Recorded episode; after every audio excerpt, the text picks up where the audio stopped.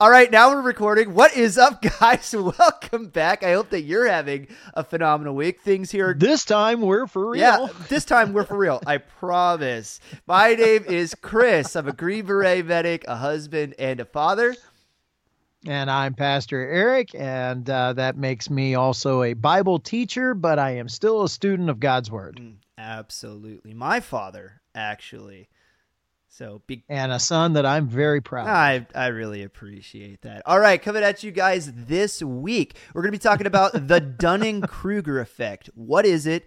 Why should you care? I'm going to let you know why. We're going to cover the latest headlines and who's who and what's new. Things got spicy this week, really they're you know it's just kind of par for the course at this point. We're learning how to deal with it is what it is you mean like a, a red hot chili pepper kind of uh, spicy? i'm thinking more like a ghost pepper so it's Ooh. getting things are getting spicy. And then we're going to be talking about eli and how not to high priest.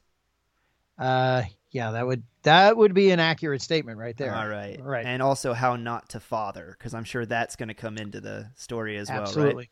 Big, big part of the story. All right. Well, I'm excited. I'm ready to get into it. Are you ready to get into it?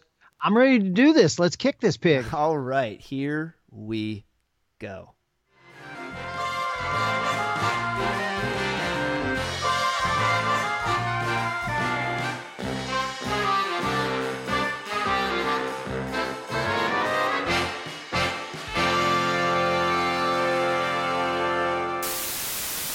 All right, guys, we're going to jump right into the big idea. And for the big idea this week, I want to talk about what's called the Dunning Kruger effect. Really quick, before we get off to the races, just do a little bit of housekeeping.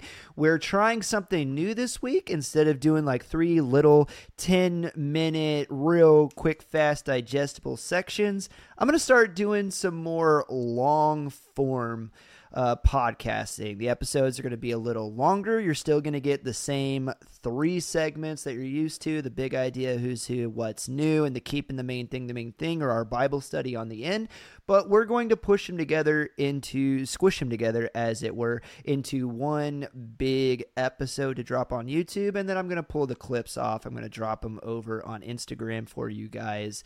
Uh, you know, just to give you a little bit of uh, just to whet your appetite, you know. But hopefully I want I want to bring you guys back over here to either Spotify or YouTube, Apple Podcasts, some of the podcast platforms so that you can enjoy more of our longer form episodes. And to be honest with you, we were having an issue uh, condensing our thoughts because we have a lot of big thoughts in these little heads of ours and condensing our big thoughts into into those little 10 minute episodes i wasn't really enjoying rushing through the topics that that we were covering that quickly. So that being said uh, I may even go back as we're doing these longer form episodes and rehash some of the topics that we touched on once before so we can really flush them out. If there's anything that we missed uh, or that we rushed through before that you guys want us to go back and really like dig into and flesh out, by all oh. means, drop it down in the give comments. Us, Let us yeah, know us some comments. what topics that you want us to uh, to go back and recover.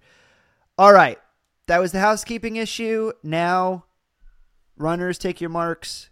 Kaboom, we're off to the races. So here we go. The Dunning Kruger effect. Have you ever heard of it? Uh, no.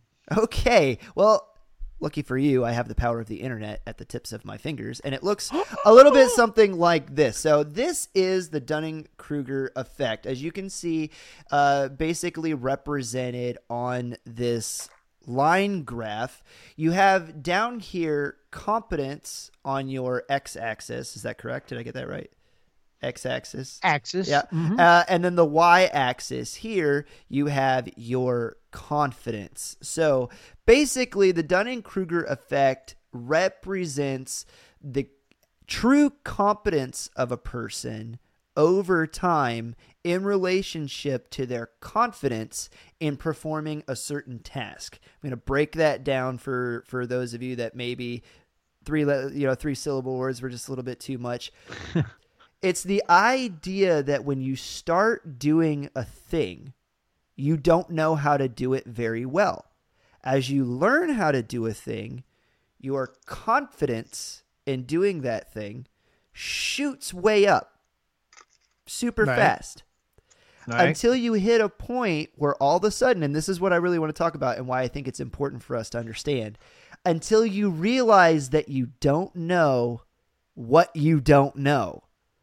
And then your perceived confidence in doing a thing falls way off down to what's an appropriate level and then rises with your competence in doing that task. I'll take you back to the chart and I'll explain what I mean.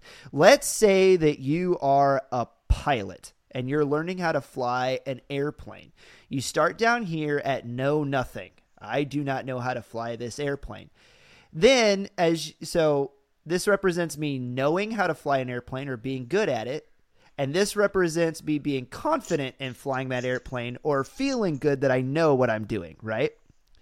So as you start learning to fly that airplane, your confidence is going to shoot up. Especially the first time maybe you get it up off the ground.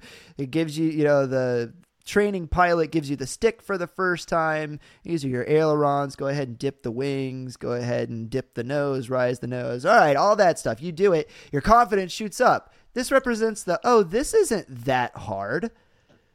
Right? Yeah, you haven't had a crosswind yet. However, it, that's that's where I'm going. However, notice where your actual competence is. How much you actually know about flying the airplane is very, very little. All right. All right. All right. Here at this point, the peak of Mount Stupid.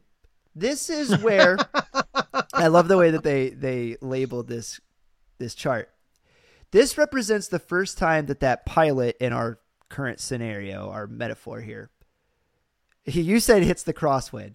It's the I would say it's the first time the pilot experiences that come to Jesus or oh crap moments. Mhm. All right. So this is all of a sudden you realize The landing gear is not coming down. Right. Something, you know, they encounter the issue that they've never encountered before. And then as you'll notice, all of a sudden, I realize that I don't know what I don't know. And for pilots, I, you know, if any of you guys that are pilots out there, check me on this, but I want to say the danger zone is around like uh, under 10,000 hours or something like that, or right around there. I've heard it said because you have enough hours under your belt, again, for your confidence to be way up here. But you haven't really experienced any of those really scary things that can happen in the air that let you know that you don't know what you don't know. But then, as you can see, once you hit that first oh crap moment, your confidence falls back down here to what's a more appropriate level commiserate to your actual level of skill in performing this task, in this case, flying an airplane. Mhm. Then, Mhm. as you track forward from there, now I realize I don't know what I don't know. Then your competence and your confidence start rising together at an appropriate rate. And then over here, this represents somebody that is truly a master of their craft Okay. right? So Mhm. did I did, did I explain that? Uh, Yeah, I uh, yeah, you gave me enough? I got a good understanding and a, and lots of ex, lots of examples. right. So let so I gave my example with flying the airplane. Uh, you you go ahead and, and dive into to yours that you. that you're thinking about. Oh, but mine are all personal. I don't know that you want me to go there Uh, okay, moving right along. because they involve you. oh, Um, you know what? You know what? Free fire zone, man. It's full send. you think so? Yeah, I I got I got thick skin. Okay. Um, little green tracker. Um, yeah. Yep. do you know where I'm going? Oh yeah. I Um, rolled that bad boy. That's that's the one. Yeah. Uh, and I and I told you Full send. that please don't that that thing is horrible horrible in snow the the width to length ratio is not right in them they tip on dry ground they're worse in snow and You ice remember that? Uh, have remember that episode of uh, VeggieTales? They tip over. yeah, trackers And- do that. Geo trackers, yeah. guys. geo tracker and uh and and i i said to you be be careful don't play around in that thing it's dangerous um the only thing that I remember about that is I wasn't the one who got the phone call that it got tipped. Yeah, weird, weird about that, huh? Yeah, yeah, I, I you know, um, so, uh, but anyway, uh, but now I've, it's not a not nearly a similar uh, situation. I think everybody can appreciate if you've got two people to call to bail you out of a situation the one guy that told you not to do what you were doing that gets you into that situation. If you if you have a, an option between A and B, I'm gonna go with the guy that didn't who you gonna call specifically tell me not to do the thing that I got caught doing. Right, that's what happened. Yeah. That's what happened. That's yeah. how that story. That's what that's yeah. That how it, that's how it ends. But um, you know, I I had um many many hours on a on a motorcycle, uh, many miles, many hours. Uh, very very good driver, um, and I I had put one down um, before, uh, and and had had traffic issues and have been able to maneuver in and out of them. But on one particular night, uh, doing 30 35 miles an hour I had a lady that, uh, with a light misting rain going on outside, um, she ran a stop sign. And I put the bike down. Um, and I've never put a bike down like that. I fishtailed with it because of the wet that was on the road and it felt like it was going over on my left and I so I pulled hard on the right and I ended up pulling the bike down on myself and I hit the ground so hard, my head, I'm uh, wearing a helmet, head bounced off the ground. Later, I found that that helmet was cracked. Um, so you know it, you know it, it did what it was supposed to do for me. Um, and the bike goes scooting off and uh, uh from between my legs and just goes sliding on its um, on its crash bars and as it goes through the i had just filled it up and the air hole that's on the gas cap i can see gas coming out of it and sparks are flying at the, at the same time as it's going away from me.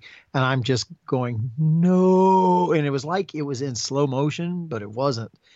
Um it took me the longest time to be able to ride a bike in the rain again um without just just just tensing up and and um, yeah, uh, that that became a situation for me. Uh, and I learned something uh, about that. Uh, and I always thought that I was good at being incredibly a defensive driver. I my my senses became even way more heightened than that. I got some internal bruising. I learned what that's all about and um, how long that that can hurt afterwards.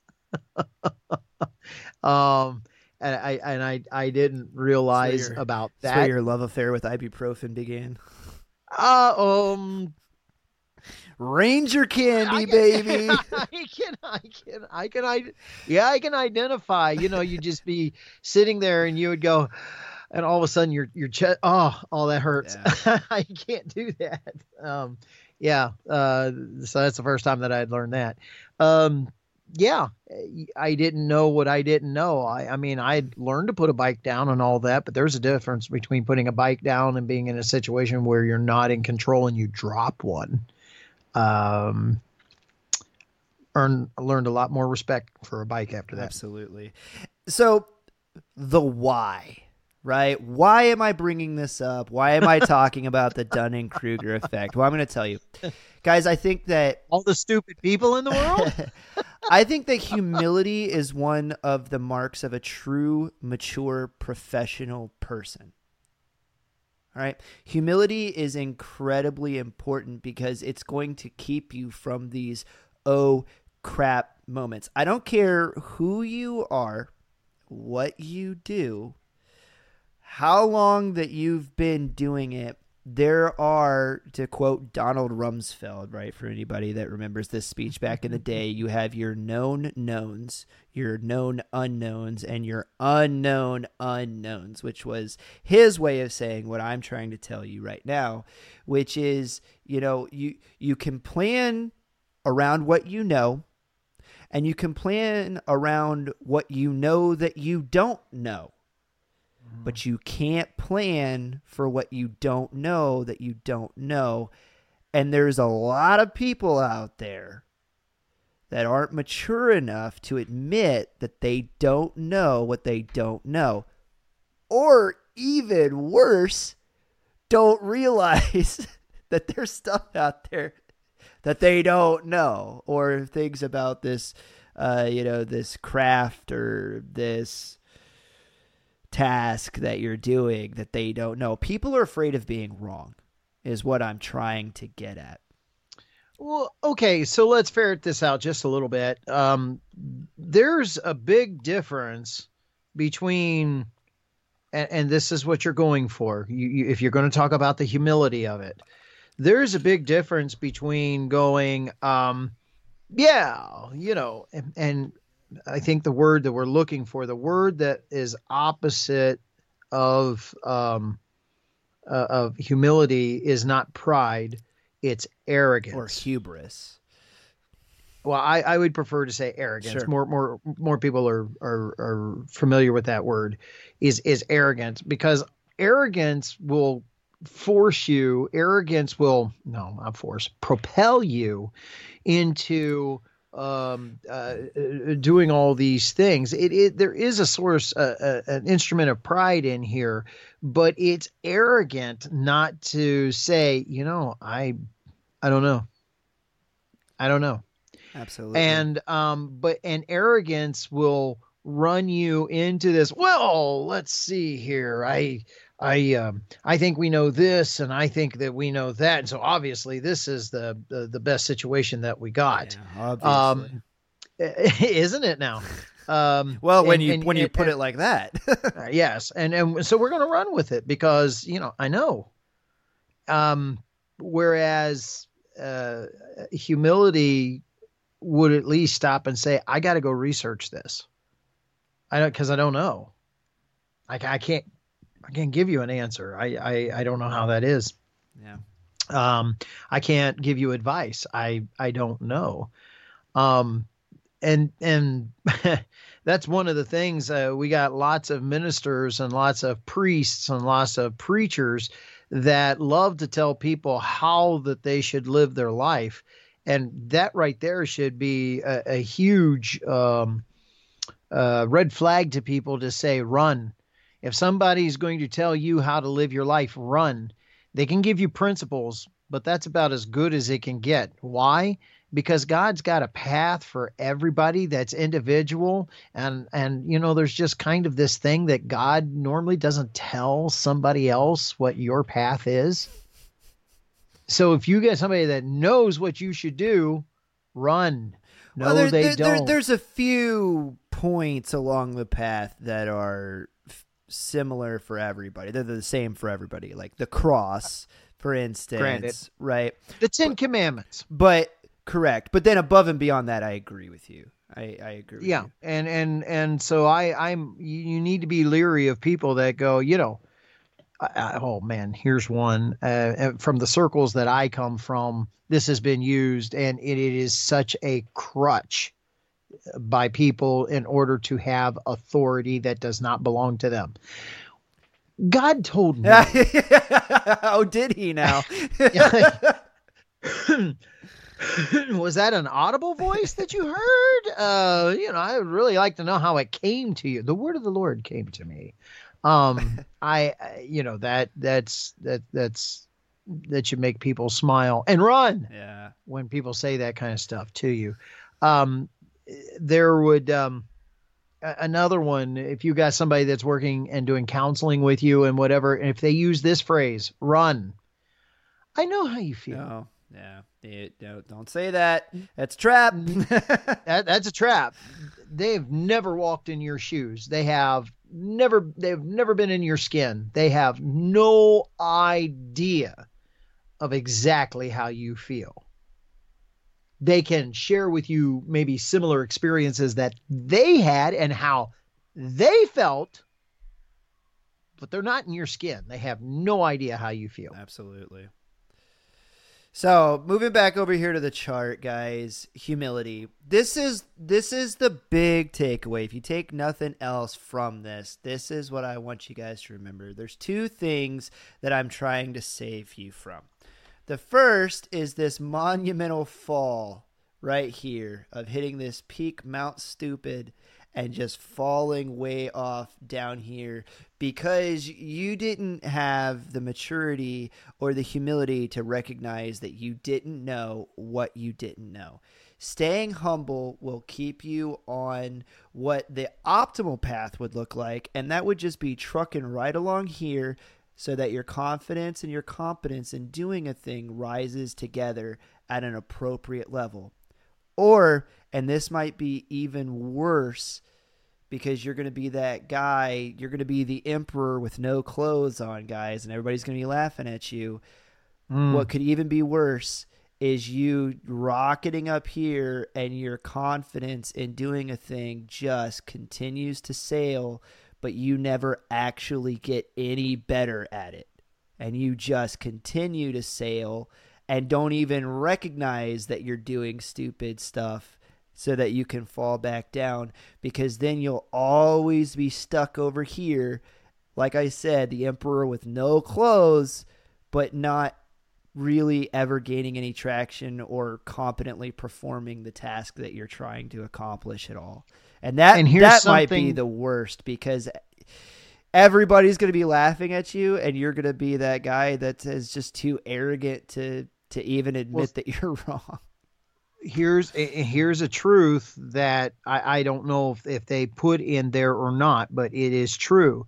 In in that particular diagram, the greater the rise, the the farther the fall. Absolutely, and you come crashing, guys. I man, that you punched me right in the feel beds with that one. I have had some some meteoric falls in my life, and it's because I was wasn't willing to admit that I was wrong or see what I was doing that was wrong. And man, I fell flat on my face because of it.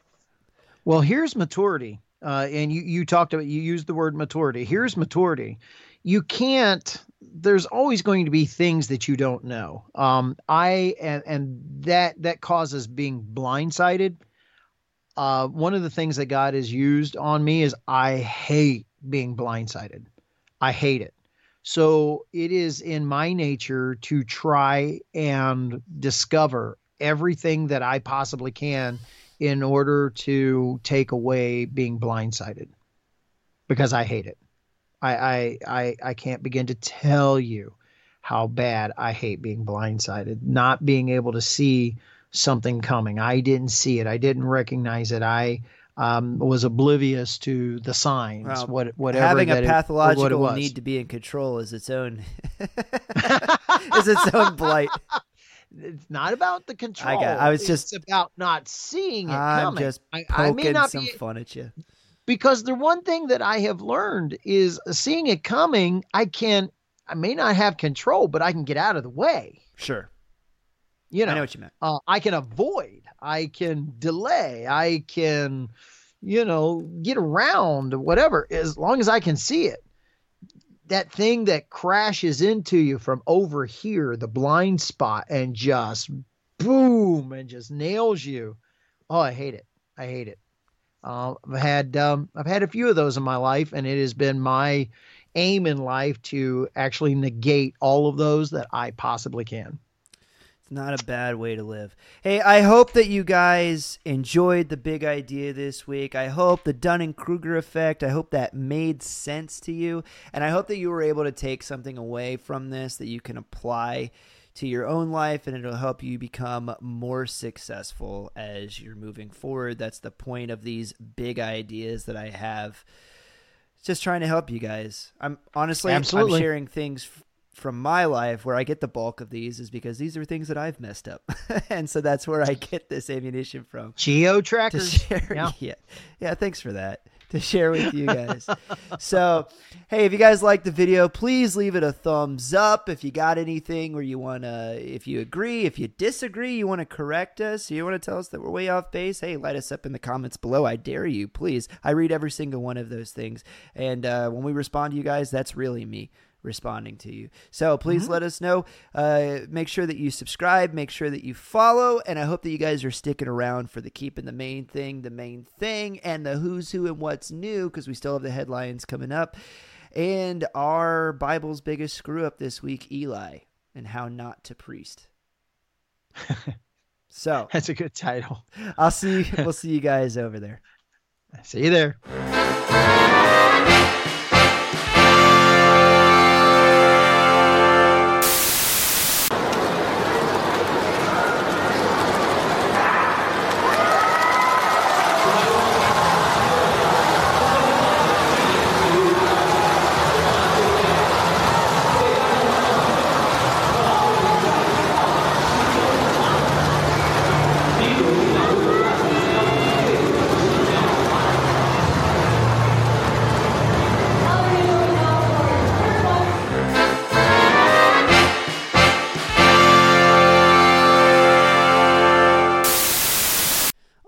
Right, moving right along, we are going to dive into who's who and what's new this week. And I gotta say, things are getting spicy out there. Yes, I got. Yes, we talked about that. You called this a ghost pepper kind of thing. Yeah, it really is. There's a couple of stories that are really. Uh, this week was mm, trying to come up with like one word to describe it. If I had to come up with one word, I would say uh, surprised. Like I, oh. I was genuinely surprised by some of the stories that I grabbed out this week, and that's coming from somebody that I kind of pride myself on not being able to be surprised anymore. Um, but we got some big ones. So, uh, just right, gonna let you guys it. know, like I do every single week, we have not cross talked these. We haven't shop talked nope. these. I went out and I, nope. I found what was trending uh, today. Uh, yep. Nab the ones that are the most interesting to me, and I'm going to throw them up here, yep. and we are going to talk about it. All right. So, yep. right out the gate, uh, I think this is kind of like what started the week. Um, uh, this was the big hubbub. This is what everybody was talking about. So, uh, here from the Hill, we have Nashville mayor orders investigation after leak of school shooters writing. Um, so, to catch you up on this story, uh, you got. Let me hold on. I'm gonna I'm gonna do something here really quick. Uh, All right. Boom. We're turning off the countdown this week, so I just want to go back so nobody's confused by that. All right, cool. So moving right ahead. Uh, do you know who Steven Crowder is? Yes. Okay, so Steven Crowder, uh, pretty big on YouTube. For those of you guys that don't know, uh, if you subscribe to my channel and you're not subscribed to his, haha, take that, Crowder. Is he still doing louder with Crowder? Yeah, yeah, yeah, that's his main bit for sure. So, okay. He's actually recently started uh, an undercover journalism section to his growing media empire, I'm going to call it. Uh, and those guys really hit one out of the park this week. They were able to get a hold of three pages from the manifesto of the individual that shot up that Christian school in Nashville, in Nashville. about eight okay. months yep. ago, killed six, yep. three adults, three children. Yep. Uh, I cannot condemn in stronger terms how much of a garbage human being I think this person is. I would even go as far to say that if you are able to cold heartedly look down the barrel of a weapon and gun down innocent children, children, that's that's mm-hmm. demonic in mm-hmm. in my account, mm-hmm. right? Because mm-hmm. Mm-hmm. in order to it just is, man. That yeah, the severance of conscience that you have to have in order to do that kind of thing um, yeah. is is uh, definitely beyond the pale of a uh, personality disorder. Beyond the, beyond the pale. That was a good way to say beyond it. the pale. So anyway, Crowder was able to get a hold of three pages uh, anonymously sourced to him, uh, and he published them. Made quite a stir. Some of the writings that came out of this manifesto tracked right mm-hmm. along with what you would expect from somebody uh, that shot up a predominantly white suburban Christian school. Mm-hmm. So mm-hmm. the writing, I, am not going. I'm not going to show them here to you guys.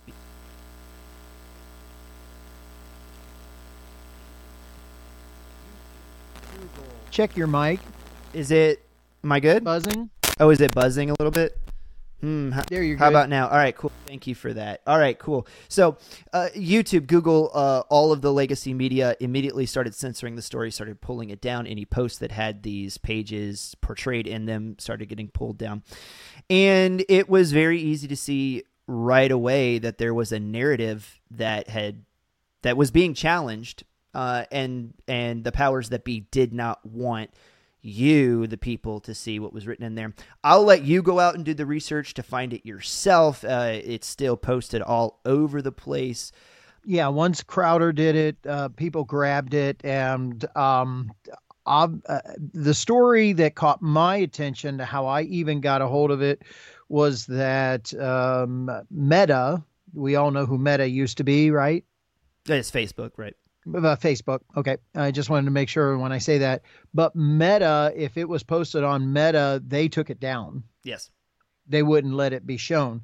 Uh, but other people grabbed it and it went up on other formats. And so, uh, good job by all those other people that w- very quickly realized that uh, we have uh, entities that want that information squashed. Yeah, absolutely. And and that's the biggest part of this story that I, I think is the biggest uh, pull out of this story is just how much they want this information censored. They don't want it to get out. It is very damaging to the narrative. Suffice it to say, the shooter was very forthright about the fact that they targeted a school. They were uh, uh, very forthright, specific about the fact that they were targeting Christians, that they were targeting white people. That was very evident.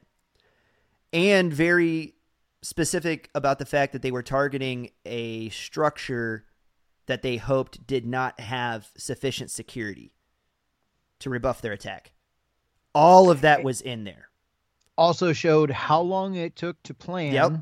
and took the you know we have people that are at different levels of being a believer in god in jesus christ that that uh, tune in and, and watch us and i think but every one of them have a level of understanding of decency and how god wants us to treat our fellow human beings um, in his manifesto he also Her. Now, now you guys are gonna be mad Okay. at me, but No, I'm going straight for it. It was a then. If, chick. I- if you're going to if you're going to do that, then I'm doing the well, really quick inject into what you're saying. That that became part of the narrative is that the person was a female that said that they were a male and that they were transitioning to a male, but then after Correct. their death, shot by police during the incident, nobody knew what to call this person because in their own in her own manifesto.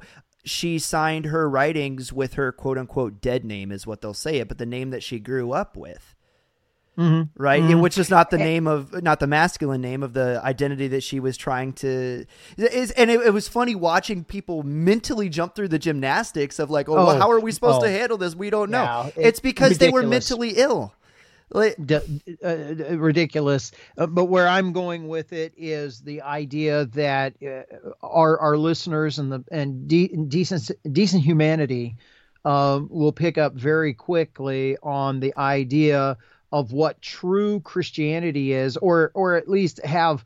We're, we're all in that same box about how God feels about his creation and what he asks of each of us to have um, decency for our fellow person, our, our our fellow created, and in that manifesto, um, it prays to God oh, and says, "Help me to kill as this is I I'm almost got it at a, at a quote. Help me to kill as many as I can." That was a prayer that was actually in the manifesto. i i don't i don't even know what to do with that i don't even know what to do with that not the first time that that this kind of a thing has happened with that kind of a prayer. Um, there was a, a guy who believed uh, this is back in the late 70s. He believed that an angel of light came to him and told him that he needed to kill a doctor that was doing abortions. And so he waited. He stalked the guy for a couple of weeks. They they did some of the footage and could capture images of him around the outside. Uh, as as much as I as I abhor um, abortion. Uh, abortion. Uh, you know, I'm not going to do this. I will pray against the guy. I will talk to the guy. I will, I will ask God to do all kinds of things. But I know that God is not asking me to commit murder uh, because that's exactly one of His Ten Commandments: "Thou shalt not commit murder." So anyway, um, this guy stalked him, and the guy come walking out after hours. He met him in the rear parking lot and put four slugs in him uh, at about uh, less than ten feet out of a um, out of a 357. Okay, and his defense was God told him to do it. now it's things like that that make the rest of us believers mm. look just a little crazy. Yeah, that's a, that's a black eye for sure on God's people. Okay, and the, and and but anybody that knows anything about Christianity will tell you that's not Christianity.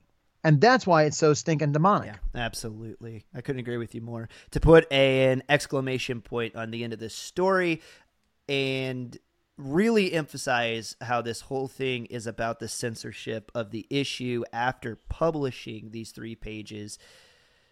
The mayor of Nashville has ordered an investigation, which now we're back around to where we started with the headline, has ordered an investigation into just how these pages were able to get leaked to Steven Crowder, and then breaking uh, most recently, seven officers from the Nashville B- PD have been put on leave, administrative leave, pursuant to that investigation.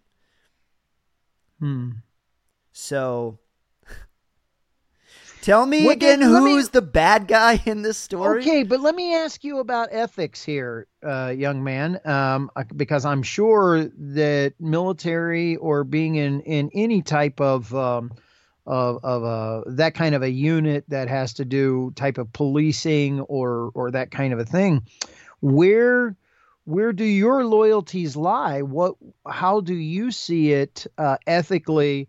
Uh, you have this information uh, but you're told, you know, uh, to keep it TS. I mean, right. you've you've got information you've got to do that with, uh, as close as you and I are, and I and we're we talk to each other about everything, nearly, except the things that you can't. Right. What what ethically? Where do you fall on that? I, I mean, explain that to us and your audience. I mean, yeah. what, what's your measuring stick? I mean, that that's a really good question, you know, and and up till now, I would say that it's always been the is the understanding that what I'm doing is supporting and defending the Constitution of the United States, which is why it's so important. Uh, historically, it has been so important to understand that your loyalties don't lie to a person. Your loyalty does not lie to the person that's in that's sitting in the presidency of the United States in the Oval Office or to your military commanders. It's to the Constitution of the United States, and that's which is your oath. It, your oath is directly to that. Correct. correct? Right. Uh, and so for me, that has always been my North Star, my guiding line. As long as what I'm doing is supported in the Constitution and is not immoral and unethical or illegal as it as when it as it pertains to orders given to me per the Constitution, which is why we've always had that no fail line the law is above everybody. Nobody's above the law, regardless of rank, status, or position. That's always been my guiding line.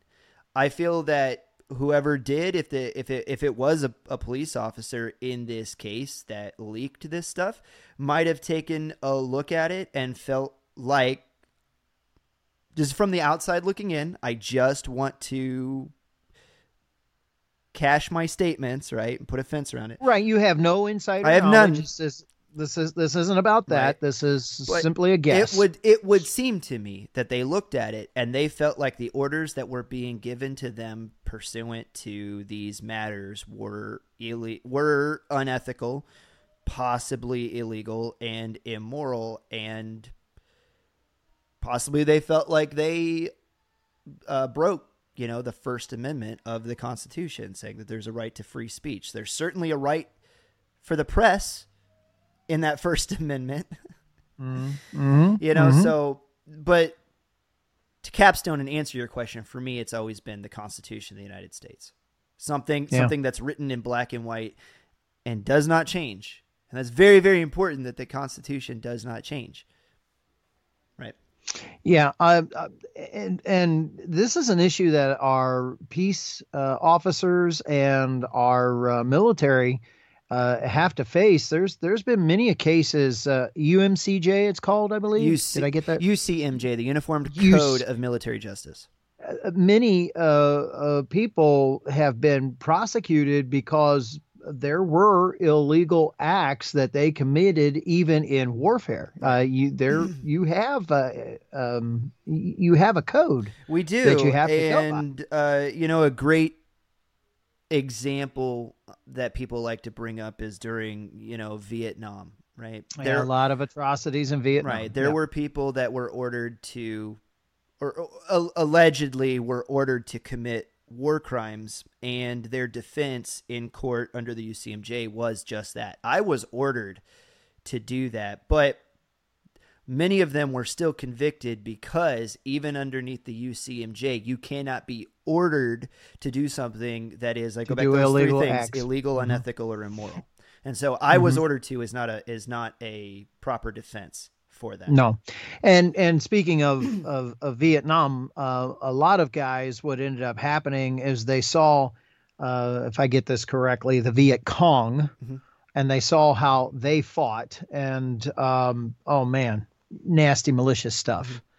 And after a while, not being able to strike back in the same way, uh, you would have small units that would do things and then just psychologically take revenge uh, because of the things that they had seen. Because you know it builds up, it builds up, it builds up, and um, and so they did things like that. Well, then law came down on them. Um, just because the other side does it doesn't mean that you get to revenge and do that or worse atrocities back at them. Right. Um, so um, it's um, I would love to talk about war's- this all day nasty- too, because this. a nasty business. Yeah, I love military War's history, but unfortunately, Yep. we got to move along. I got more stories here for you. So this right, this one let's do it. broke uh, two days ago.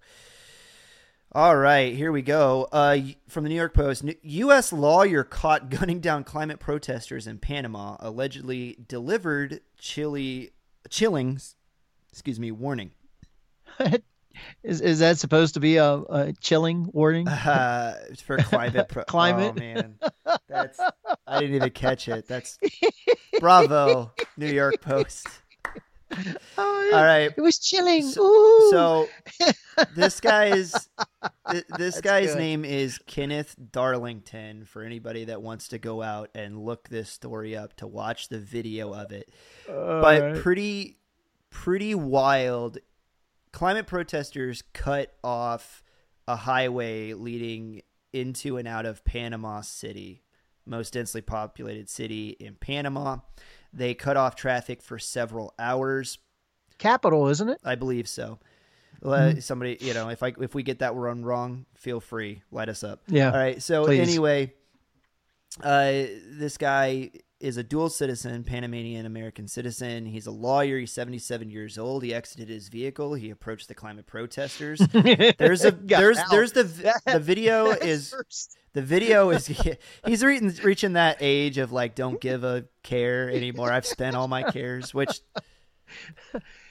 Remember that that that talk that we had when you were and I I told you about old dogs. Oh, yeah. Don't mess with old dogs. Straight, well straight up. So anyway, he approaches the climate protesters. In the video, you can't hear what he's saying. I'll leave. I'm not going to play the video for you guys. Right. You can go out and look it up yourself if you like, which is why I dropped his name. But he approaches the climate protesters. You can see him gesturing for them to get out of the way. Uh, he reaches in his waistband. He pulls out a pistol. He brandishes it. He starts using it to point at people. And again, point gestures with the pistol where they should be moving off the road. None of them move. And then he oh. oh. Opens fire and he kills two of them on camera. Oh and just- oh. okay and and shoots them. And there's a there's a photo that's rocketing around the internet right now of this guy right after he's pulled the trigger, and you literally you can see a casing that's flipping up by his face, exiting the pistol.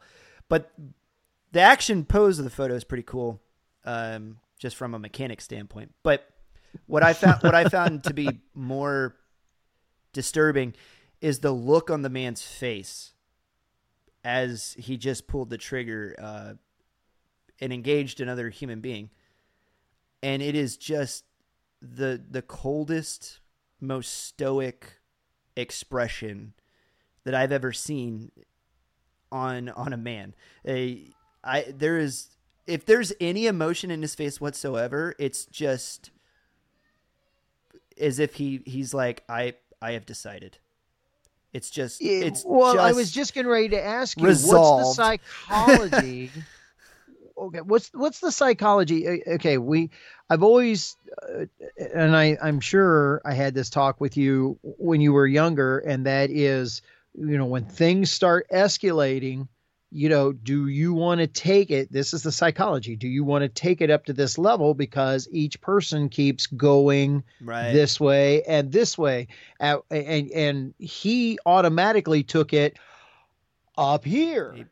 Yeah, here's here's the other level. He took it up here, way higher. It wasn't just a, a level over. He took it up here. Okay, and they matched him where's he going to go after you brandish that weapon? That what's the next logical step? Right. I mean, you don't brandish a weapon unless you're willing to use it. You're intent you intend to use it. it. You brandish it, you don't intend to use it, you lose all power. Correct. So he brandishes it, it does nothing. There's only one step left. Yeah. Well, there there could have been one more step. I was waiting for him to f- at least fire it in the air or possibly shoot close to them at the ground. I'm not afraid to use it. Bam. Next one will be in you. But he didn't go there. No, he took that escalation that of force to the end of the tracks. He, he, yeah. So where where do you go with it? And so when you talk about that look on his face, that just means in his mind he already he went there. I think this story is also pointing out just how over it people are. I mean, like people are sick and tired of watching the rule of law being bent to one side, watching one group of people that have a certain political persuasion being able to get away with doing whatever they want. And now you're starting to see the logical outcome of well if those that are in charge of providing the governance are not going to govern then who does it fall to to start governing? And so i think that you're going to see i'm not talking about violence when i say this but i think you're going to start seeing escalation. I'm not going to talk about lethal force necessarily is what I should say.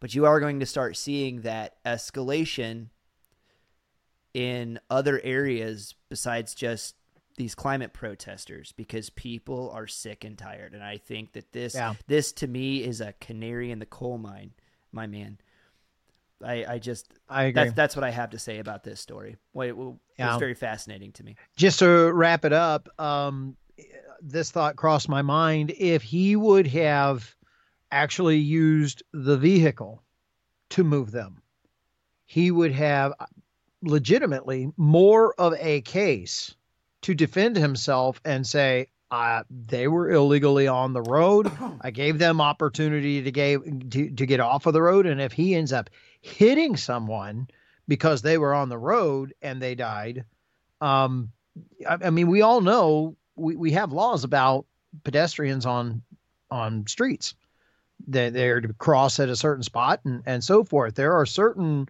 streets where pedestrians do not have right of way. Okay. So they wouldn't have been protected. But to pull out a gun in front of a camera.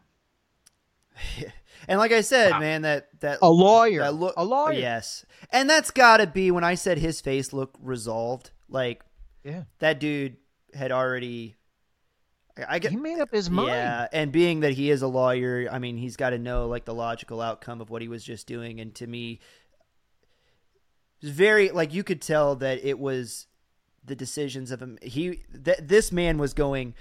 This is my final act as a free person. Like I would not be surprised You know, if he can tell. has some form of malady or disease that he is expecting to lose his life in a short period of time. I wouldn't be surprised. that would yeah, it wouldn't surprise me at all. All right, I got one final story for you, and this one, when I said the number one word of the week is surprised to me.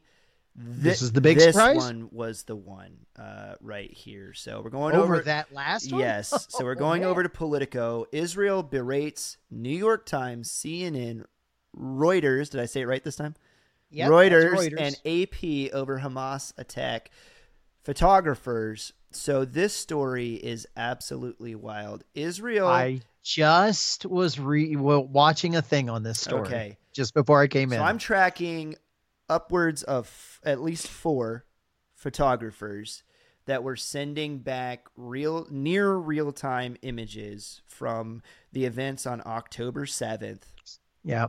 And Israel is accusing, alleging that these individuals had prior knowledge of the Hamas attacks on October 7th because of where, and that these photojournalists, uh, self proclaimed, were not only there in a journalistic capacity, but were actually aiding and abetting Hamas and then taking the photographs while they were there. At least one of them was videotaped on the back of one of those little motorcycles that they zip around on over there. They're closer to mopeds, holding a grenade in his hand on the way One toward the them- border. One of them is pictured with the Hamas leader Yes. giving him a kiss. Yes, yes. That on that day. So now this is Yeah. This to me it, it's so wild. I'm going to start with the subtopic of journalistic malpractice.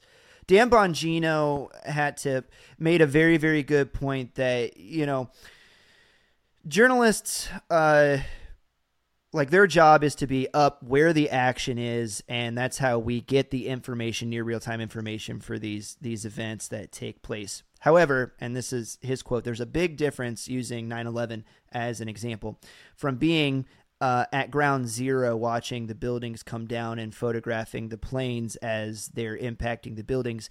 And being on the plane helping the individuals take over a plane so that you could be there to capture like you know what's happening in real time. That was the the example that he made. Maybe a little bit on the hyperbolic side but i think the point stands. There's a big difference in getting caught up in the violence and looking around and you're like i'm taking pictures of all this crazy stuff that's happening and i got my press pass and knowing that something's going to happen. Oh, you guys are going to break into such and such a place at this time. Yeah, I'll meet you there so that I can photograph it. So there's a those those are two very very different things. Okay, I'm I'm going to throw a little monkey wrench at you here. Are you ready for this? Yeah, go for it. Um, you're applying a an American journalist uh, point of view. That's that is that is very fair. Un- Okay, Underneath the First um, Amendment right of the so- press. Yes. yeah, First Amendment. You're putting it under a U.S. Constitution understanding of the press and how it works for us. So much so that it's written into our Constitution and our press. We have a great need for it to supply truthful uh, uh, information to our culture. They're, spo- We they're supposed so to be the, the it- sheepdogs of democracy. so we put it into the constitution yeah supposedly so we put it into the constitution these aren't americans Correct. um they're obviously pro hamas or hamas would have never had called them to say hey Allegedly. allegedly. mm, uh that picture Allegedly. i'm sorry that's not alleged Well, he was there. that picture he was there and uh, he's getting smoochy smoochy from the head of of hamas okay which which means that uh, according to their culture uh, they're brothers Yeah. that's that's the point of the kiss Uh, we're brothers and uh, so so no, so I I don't think when Dan Bongino says that. By the way, I did a good thing earlier today. I called him Dan John John Bino. I was like, I got to remember to tell Chris that Dan John Bino. now I've got it messed up for you. You're not going to be able to say his name. I'm not even going to try to again because I'll mess it up too. Now that you planted that seed. um. Anyway, so you know you I, I, get it. Uh, we we would like to say all journalists, but not every journalist is from our country is going to obey or run by our ethics. So to expect them to, I think, is a is a, is a little out of character for him to to to characterize that and say that. I mean, they're pro Hamas. They're there in my mind. They were. I, I mean, I think they're scum because of it but in their mind, they're there to photojournal the history of this Hamas strike against Israel. That, that was their purpose. That was their point. no, absolutely. But then layering back on on top of what you were saying, that's the reason that Israel is pushing back on those four Reuters, AP, CNN, and New York Times because hey, those are American news organizations, and so they are absolutely making... should be held to journalistic ethics. Right. So they produce the pictures uh, that these photojournalists take and pay them for them, and that's how they get their money. So th- I find this rather interesting. I don't know if you've heard this, but CNN and MSNBC the one the the journalist that was getting smoochy smoochy from the head of Hamas. Right. Um, uh, CNN and MSNBC have uh, already terminated their relationship with him. Yes. Well, because now, they got caught what, though.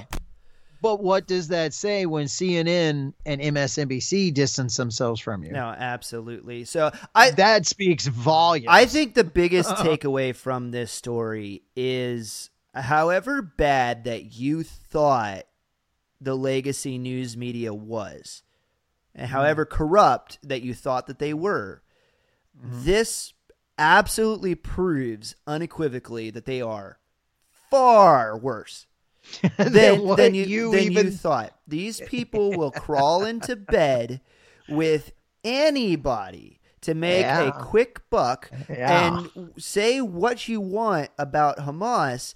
They have got their information operation game together. They had CNN and New York Times on speed dial, my man, sending those photos out immediately on top of their set narrative of what it was so that they could get ahead of it. It's the old, you know, a lie makes its way around the world before the truth can put its pants on. That's because these people are shuttling the lies at the speed yeah. of electronics. Uh, uh, yeah, so yeah. so that to me that was the the the biggest takeaway. All right. This without a doubt proves the corruption of the legacy news media and reinforces why you have got you have got to. You owe it to yourself in the age. Uh, we're getting ready to go into AI, guys, the age of AI, where the computer is going to be able to move faster than the human brain can compute to keep up with it to understand that you're being lied to. You're going to be lied to 10 times before you'll even be able to understand what's happening. All right. Things are getting ready to spin out of control. You owe it to yourself to do your own research, to develop trusted sources, to learn how to go out, vet everything, and prove the veracity of what you're being seen. I'm going to leave you with something that uh, old grandpa Hambrock used to say. God rest his soul. All right. Don't believe uh? anything you hear and only half of what you see. And that half, that 50% is starting to go down too. So that's what I want to leave you guys with this week. Those are the headlines on who's who and what's new. I hope you guys are enjoying the the longer form uh, episode format that we're trying out this week. If you got anything that you want to comment below on the stories, if we messed everything up, if you want to provide more context, you feel free to get down in there and beat us up with everything that you're worth. Uh, we read every single comment that uh, comes with the territory because we're small potatoes here. We have to. I am the uh, I am the public relations arm of all of this that that happens. And chief editor. Yeah, I'm. I'm. You're looking at it, guys. and chief editor. All right. So I hope you guys enjoyed that. Please make sure that you're giving the video a like. Make sure that you subscribe. Make sure that you're following. Help us defeat the algorithms by sharing the video with a friend, and make sure that you're sticking around because coming up next is to keep the main thing the main thing. We're gonna be talking about Bible's biggest screw ups talking about Eli and how Ooh, not yeah. to high priest. We'll see you guys over there. See you there.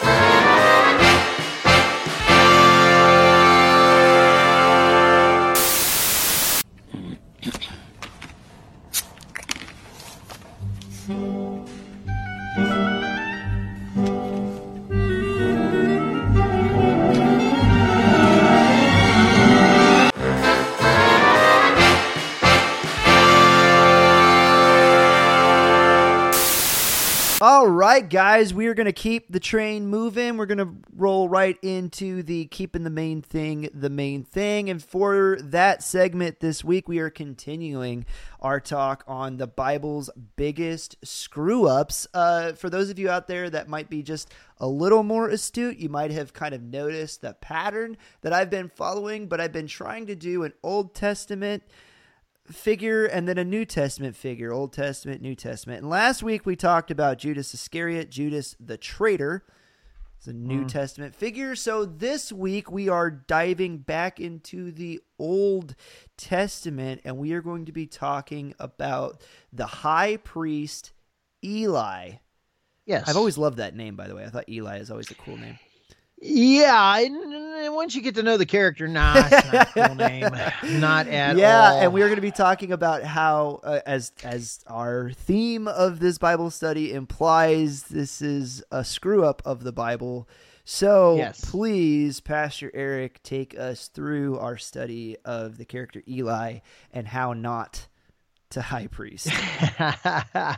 well, uh, Eli, first of all, that means that he is born into a family of high priests. That's how uh, in the Old Testament you were able to be a priest in Israel. And by the way, that, that goes all the way down to today.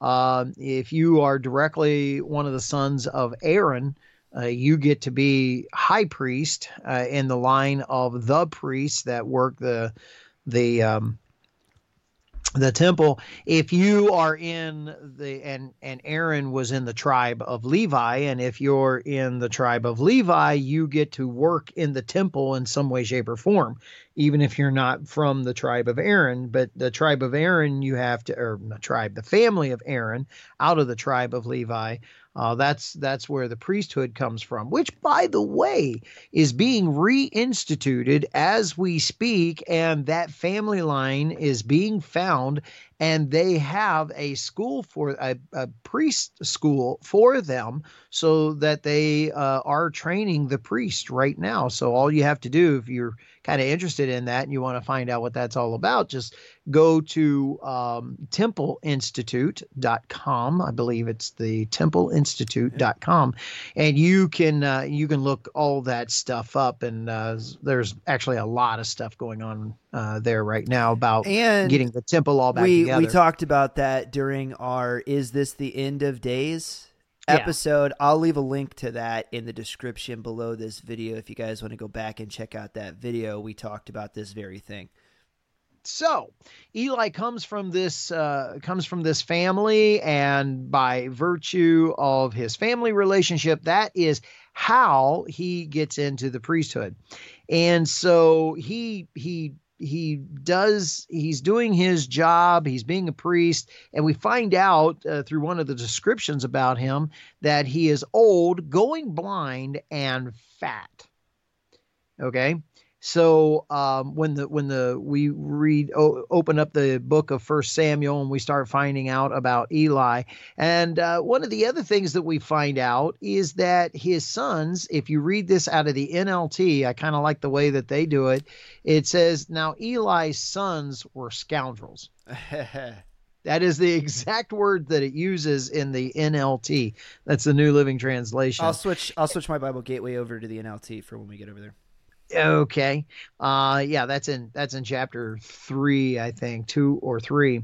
Um and so uh we we start off the story of First Samuel about um, um, his mom, Samuel's mom. Uh, she wants to have a son. She can't have any. Uh, she goes and she prays. She asks God for a son, and um, it it shows that Eli tells her that God's heard her prayers. Go away. So we kind of get a picture of Eli of being somewhat of a godly man, or at least knowing what godly things are. Okay. And then uh, we all of a sudden are told a picture about him. And in fact, uh, this picture that we get is that his his son, as sons, as they say, uh, Hophni and Phineas are their names, uh, are scoundrels. They are literally stealing sacrifices that belong to God, things that are supposed to be burnt on the altar, are are they're stealing them. Now, back in that day, when somebody would bring sacrifices to God, it was meant that the priests were to get part of the sacrifices. That that was in there. God, uh, there's only one sacrifice, and that's called a sin offering. Is all of it to go to God? But other than that, when there be peace offerings, meal offerings, um, uh, blood sacrifices for other types of sins and things like that, a portion of everything went to the priests. That's the way that that God had instituted it, and and so forth. And so the priests would be taken care of out of that. But Hophni and Phineas, when they would look down there and they would see the animals that were being brought, if they decided they wanted something more, they just took it, even though Eh, even though it belonged to God. In fact, there's a portion of the scripture in there where it says people would say, "But but the fat is to be burnt. That is my offering to the Lord." And and they didn't care and they would just go ahead and take and steal what belonged to God. That can I can I interject for just a second? Please. So that ahead. that really does something in my heart. Like I like I I, I get so angry because the treachery of that runs a lot deeper than just them stealing like the sacrifice. They're also stealing the not the innocence that's not what i want to say but like imagine a generation that's growing up um at the time and like you're a young kid and you're going to the temple uh to do the thing that god ordered you to do and to bring your sacrifice and you're doing it and then you see the priest act in such a way that completely what? degrades and tears down what your view of the holy things of God are. And like if the man of God doesn't even treat this with reverence or respect, then why should I treat any of this with reverence or respect? You know well, what I mean? So that, that's not it. That's not it. That's not it. They're being taught that that is the level of respect. That, that that's what I'm that's what I'm they trying to know, communicate. They don't know any higher. Right. And so all of a sudden holiness, um, godliness, uh righteousness yeah. you, see how i'm coming down here right all that is is down here because as a younger person you expect that person to be doing right by god and and that's what you see right. and that's all the higher that it is you you don't know that there's something higher. Right. And we see the same thing in churches today. People are going yeah. into church and nothing new under the sun. People that are supposed to be presenting the name of God, you know, priests and, and pastors, uh, fathers, they you used to wear uh, almost like a uniform, right? The stole. Uh, I, I, think Catholic priests are still stoled. Am, am, I correct on that? You guys, let me know in the comments. I, we're not Catholic, uh, but I believe that's that's the. They at least have the collar, right? Some, and some are in coat and jacket, but but there's at least the collar that goes along with it. Right. Um, there's still priestly garments when they're in the pulpit. Right, and you're you're church sure, and you are you will represent the name of God, and people are going into churches today, and they're seeing that, and they are just so easily led astray, and and I, not even like I'm angry at the so-called church leaders because they know that they have that power and that sway over people because people expect to be closer to God by by I'm I'm coming to church to be closer to God, to learn about God from you, and then I'm taking the information that you're giving me and I'm I'm reasonably expecting that you're giving me the truth from what I'm seeing in the Bible or for what you from what you're reading in the Bible. I'm expecting that you're interpreting the scripture to me to help me be closer to God. And like when when when they don't and when pastors and, and religious leaders utilize the the word of God and and the trappings of Christianity or religion in order to do nothing but enrich themselves, they are not just stealing physical things from people, they are stealing people's souls. Yes, It is yes. that So is a, that is a, evil. That there's a New Testament. Well, there's a New Testament equivalent to this, and Jesus does it himself. Uh, he goes into the temple. Now, the, the, he does it twice, but the the one that comes to my mind is the one uh, just before uh, his crucifixion. It's the week of his crucifixion. He does this, uh, what we call Passion Week, and he goes into the temple and we say he drives out the money changers. Okay, we, we try to make it simple and easy, but that's not it. And there's this main thing that he says when he drives them out. He says, you know, this my house should be called a house of prayer, but you have turned it into a den of thieves. Okay. So we kind of got to have to go over why he makes that statement. You see, the whole point of a sacrifice is for you to take an animal, and that animal has to be without blemish.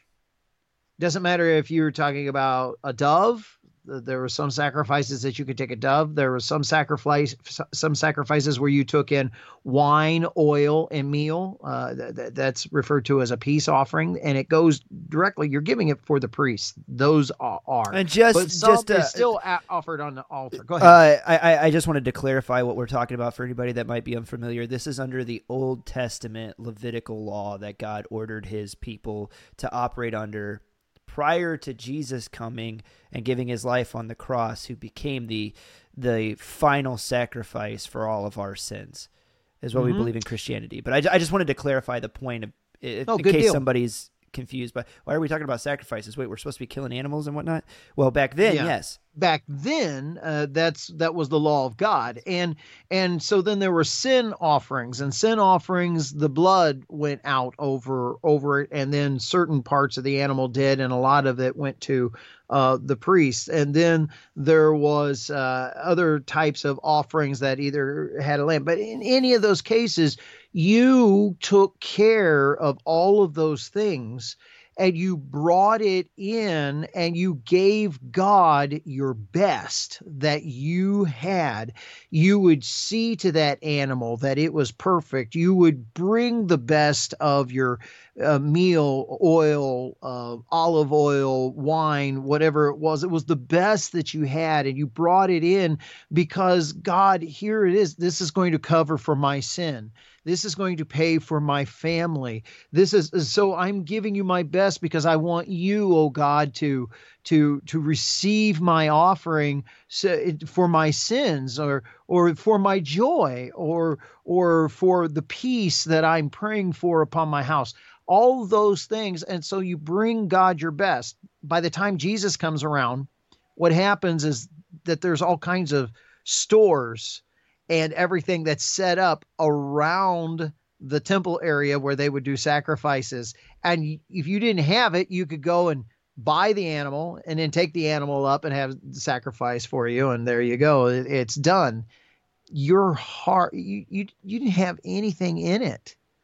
You didn't, didn't put your heart in it. You didn't love that animal. You didn't love the the oil, the meal. You didn't put your hands to the labors to make that thing happen. You just you went and you paid your money and you got what it was from the people outside and and and then you and then you offered it at the temple and and there you go and and, and not only that but the people in the temple themselves uh, was getting a kickback from they were paying for spots Nothing, And they were nothing getting- new uh, getting- under the nothing sun. new man. under the sun so that you could get the best spot so that you could sell your animals and that's how the priests were making their money off of selling those spots so the people would get the best spots and and so jesus walked in and he saw this there was no heart in the sacrifice what eli was doing with his sons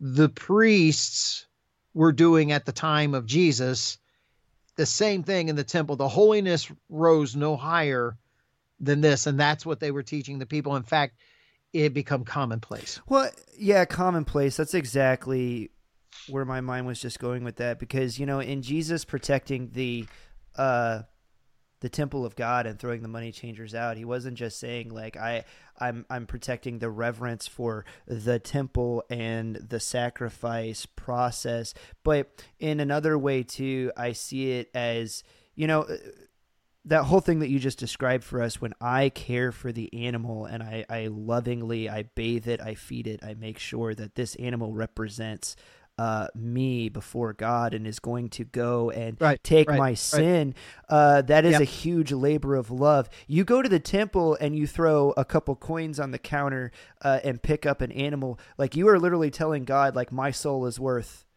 how I, a couple I, coins. I, guess right a couple coins or however much that Yeah. you're willing to to pay for it plus the 30 seconds that it takes you to to complete that transaction and jesus in protecting the temple is not just saying that the temple is is worth being re- revered and the process is worth being revered but your soul is worth more than that and it requires the contriteness of heart and the Oh, what's the word I'm looking for? It requires great action and sacrifice of yourself to go into this thing that is to be the sacrifice for you.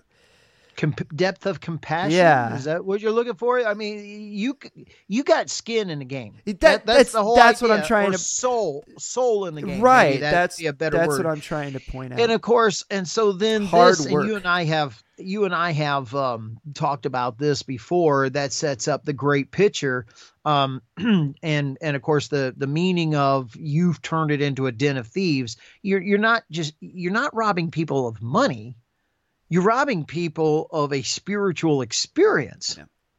that's what you're robbing people of and it just made jesus so ferocious. And and this is the part you and I have talked about before. You know you want to see Jesus get emotional?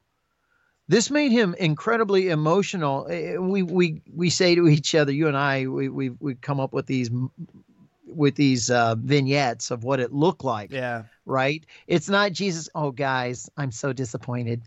Oh, oh, guys, uh, would would you please leave the temple? You've upset me. Um, no, we're we're talking. Jesus went Hulk. Dude, they, they he drove out the entire He We're probably talking like hundreds of people.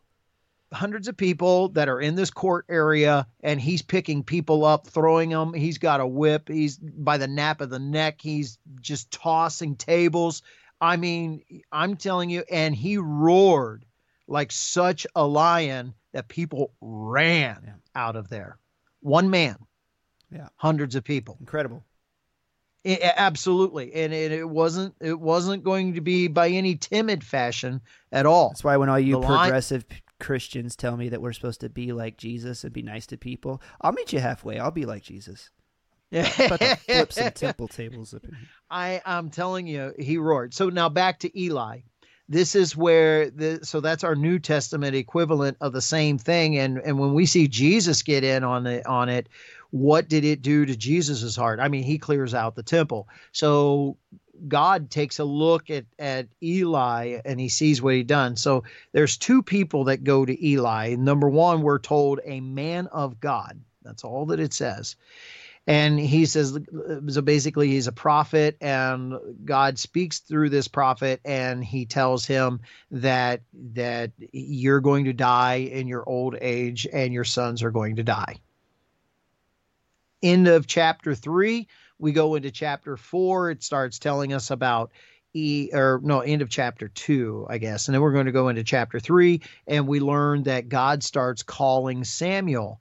And uh, in calling Samuel, when Samuel finally answers him, God tells him this little thing. He says what he is going to do to Eli and his sons. So just just to be clear, his his screw up, since we're talking about the greatest scripts in the Bible, his screw up was the fact that he in his old age let his sons completely run roughshod over him, degrade the temple, strip the reverence out of the sacrifice process. And, and he stood by and, and, did nothing. nothing. So his sin is not necessarily a positive act that he committed, like a thing that he went and did. His sin is a sin of, of apathy and omission, where he just so, stood by yeah, theologically, what you're talking about is the difference between the sins of commission, that's right. when you do something with your hands against the known law of God,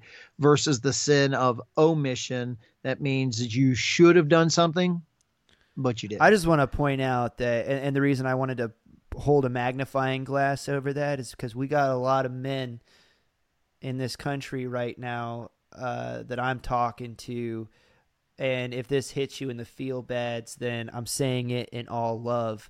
But for a man to know to do good and do it not, to him, it is sin. If you know that you're supposed to be doing something, God's calling you to do something, which we are all called to love our families, to lead our children, to be leaders in our communities to some aspect, at some live level. lives of integrity. And you are not, and you are standing by and letting evil men run roughshod, then I'm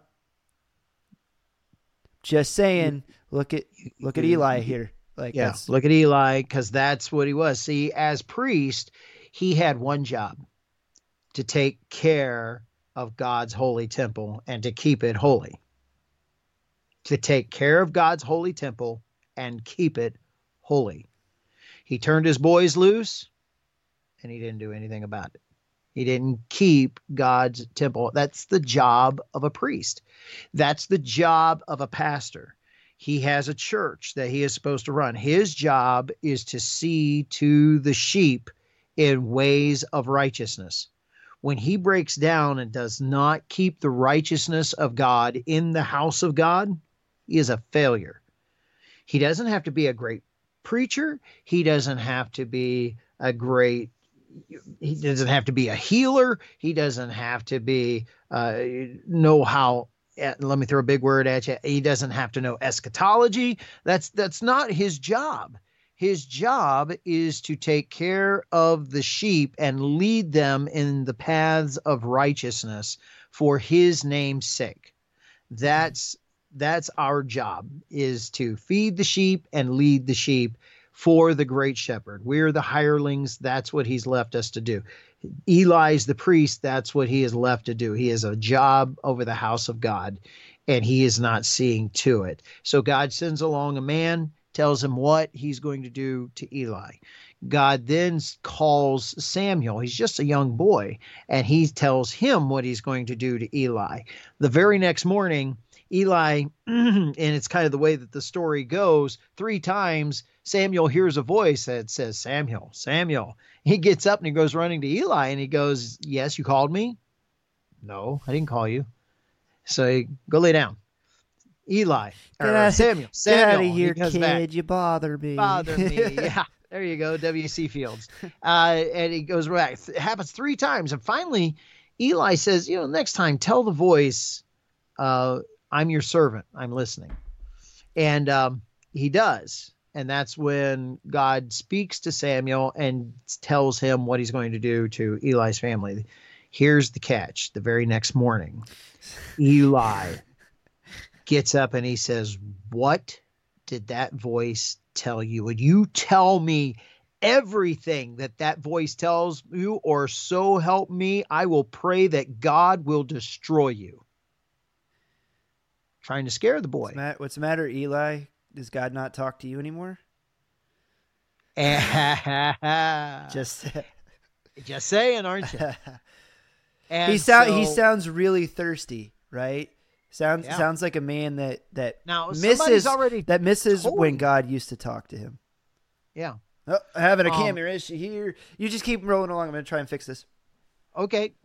And so, uh, yeah, I'm going to need you here in just a second because that's we're getting ready to do the scripture part. Because you see, that's when Samuel tells him everything, and it's Eli's response that is absolutely mind-boggling.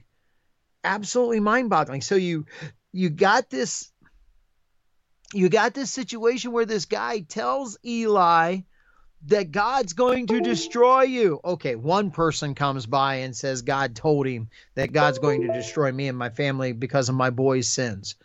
Uh, and I'm not doing anything about it. Okay, um, maybe I believe you, maybe I don't believe you. I don't, you know, do I know who you are? Why would I be listening to you? But all of a sudden, you just went through this young boy being called by God, and you yourself knows that it was the voice of God calling him because you gave him the words to say, Here I am, Lord, your servant is listening. Aha, Speak. I'm back. Yeah. Sorry about that, guys. And technical difficulties. And and you hear that so much you know that it was God talking to him. So the very next morning, you make him swear to tell you the truth and everything that that voice tells you. And it's Eli's response that just absolutely blows me away. So if you have that for me, First Samuel chapter 3. I believe it is. Can you call up the scripture that I gave you? Yeah, I got you. All right. So moving over to our Bible gateway right here, guys. This is 1 Samuel chapter 3, beginning in verse 17. And Eli said, What was it that he told you? Do not hide it from me. May God do so to you and more also if you hide anything from me, all that he told you. So Samuel told told him, excuse me, now you're belching, you got me belching. So Samuel Yeah, I know. Samuel told him everything and hid nothing from him, and he said, It is the Lord let him do what seems good to him. Can you believe that? I, I mean, I, I, don't. For our listeners, just I, I want you to catch this really quick. If if hell and damnation and your destruction was told to you, would you not stop and cry out and say, Oh God, I'm sorry. Be merciful to me. Forgive me. I guess all I have is some speculation, but is this is this a man that you think is accepting? Yep, I'm messed up. Uh, I guess the Lord is like I'm getting what I deserve. Is that what we're seeing?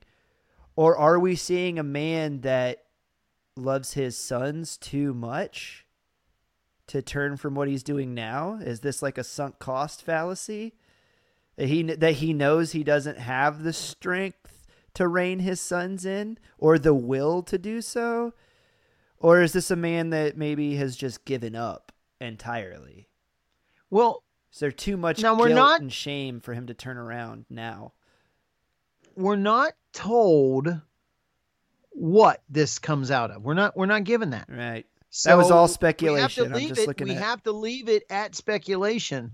But he here's the facts. He has let his sons go for so long and do this for so long that God is condemning him for his sons and he's not going to go do anything about it.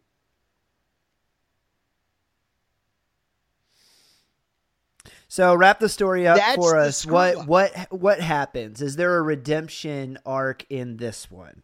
What no. what ends up what ends up transpiring and taking place? So his sons do what uh, literally they take the Ark of the Covenant and they go out with it thinking, well, you know what? God's going to work on our behalf. Now, we talked about arrogance before. uh, what what was the se- uh, our segment? We just talked about arrogance. The the Dunning Kruger effect, competence over Th- confidence. This this is this is it. Yeah. This this is. I it. didn't and, even plan for that. no, and didn't. remember remember yeah. how we ended that segment is the higher the arrogance, yeah. the greater the fall. Right. Okay. And so, yeah, they, they go, oh, you know what has happened in times past? We take the ark out and God fights our battles for us. God doesn't fight battles for sinful There's people. that, wait, there's that one guy in the back. Hey, uh, my d- hello. Yeah, my my dad my dad told me the reason we used to take the ark out was because that's when God told us to do that. Get that guy out of here. yeah, he's gone. Yeah. He's gone no, we can't have negativity here. Yeah. That's not going to work. Uh, anyway, and so they do, and bigot. They're they're they're both killed in in this battle. The Ark of the Covenant is stolen away from the nation of Israel, which is the physical representation of God, is the Ark of the Covenant, and the runner uh, who the herald that was there to watch it goes running back into the city and when he comes from a far way, Eli is sitting at the gate uh, for that entrance, and he and he's blind, and he's fat, and he's sitting on a log outside of the gate, and uh, he says, "Tell me what has happened." And he, the guy gives him the news and says that uh, your sons were killed, the ark was taken, and when he says that the ark was taken, Eli was so shocked he fell backwards off of the log he was sitting on and broke his neck. In the meantime, the word got to Phineas's, I believe it's Phineas's wife, who was pregnant with uh, a child, and uh, she went into labor, hard labor, and the child died in labor because part of the prophecy was that the family would totally be wiped out. And it was in one fell swoop, just as the Lord had said. And if anybody wants to see something right now, you can go on YouTube and go to look at the digs that are going on. Well, don't go Shiloh. right now. Stay here. Don't Fin- go right now. Finish this, and then when I and then tell you the next. yeah, do do this after you get done with here. There you go. But they have literally they have been able to uncover the gate that is to the north road that leads out to where those battles were. And so, literally, it would have been the gate that Eli was sitting at when he got the news. That has been excavated. It has been found. It is a real place that exists. I love I love biblical archaeology, and the more that they dig, the more that they're just proving the the veracity of the scriptures. It it yeah. so pumps me yeah. up. So I have one more question yeah. for you. What's what would be the takeaway for us this week? What what's what's your big if if if people don't remember anything else about this one about the story, what would be the big take home? God is slow to anger, quick to forgive. There is if you seek his face, there is always forgiveness but Eli, and I believe you hit the nail on the head uh, with the idea that he just didn't have it to deal with his sons, and so he gave up doing anything because he wasn't going to deal with. And I'm gonna I'm gonna jump in right here because you're having some audio problems that is making you hard to understand. But I'm gonna repeat that for anybody that didn't catch it. Uh, the idea that Eli's sin was just that was a sin of omission. He stood by and he didn't have the will or the strength to stop his sons from what they were doing. Even when God confronted him with his judgment, he still didn't have the will to step up and do what God asked him to do. Uh, and I think that that is, especially for us as men, is a huge, just red flag, man you look at if you're like me and you're looking at, at your country right now and you're looking at your community and you're wondering just how we got here, it's because we've done this. A lot of us have just stood by and done nothing, and we are starting to pay for it. So, unlike Eli, who just was like, well, I guess the Lord is going to, yeah, his wrath is coming. Like, we still have time, guys. Repent. Give your hearts to God. Love your families. Lead your children. Step up. Be leaders in your community like God has called us to do. And let's start turning this thing around. We're the leaders yeah. that we've been waiting for. Yes. Nobody's yes. nobody's coming to bail us out of this. no. There's no QRF, it, man. And it, and and back to the Kruger um, Dunning Kruger effect. To the to the Dunning Kruger effect. After the fall, it's the correction that happens as you saw that line going back up. Um, that's that's the real crux of it. There's a similar story just one generation after Eli. His name is David. The same thing happens to him. And and yet when he falls after his arrogance, he doesn't just say that's it, I'm done, but rather he starts with repentance and he gets back in there and realizes that God is his strength through all that, and he starts ascending back up into his walk. Yeah, there was a fall. Yeah.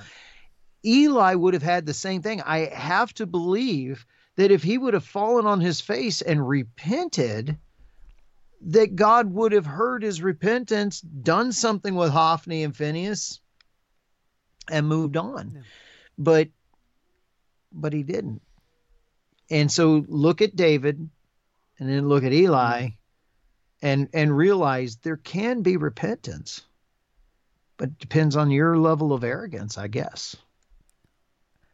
Oh, that's a great spot to leave it with. Hey, I, if you guys like the video, please make sure that you leave it a thumbs up. Get down in the comments. Let us know what you think. You know, feel free to disagree, even you're going to be wrong, but feel free to disagree. Even no, we love it. Hey, just know that uh, when we respond to you guys, that is actually me responding, and I read every single one of them. Make sure that you subscribe, that you follow, help us defeat the algorithms by sharing this video yes. with a friend. And hey, we will see you back here next week on the Common Freaking Sense podcast. Have a blessed week, guys. Go with God. Take care.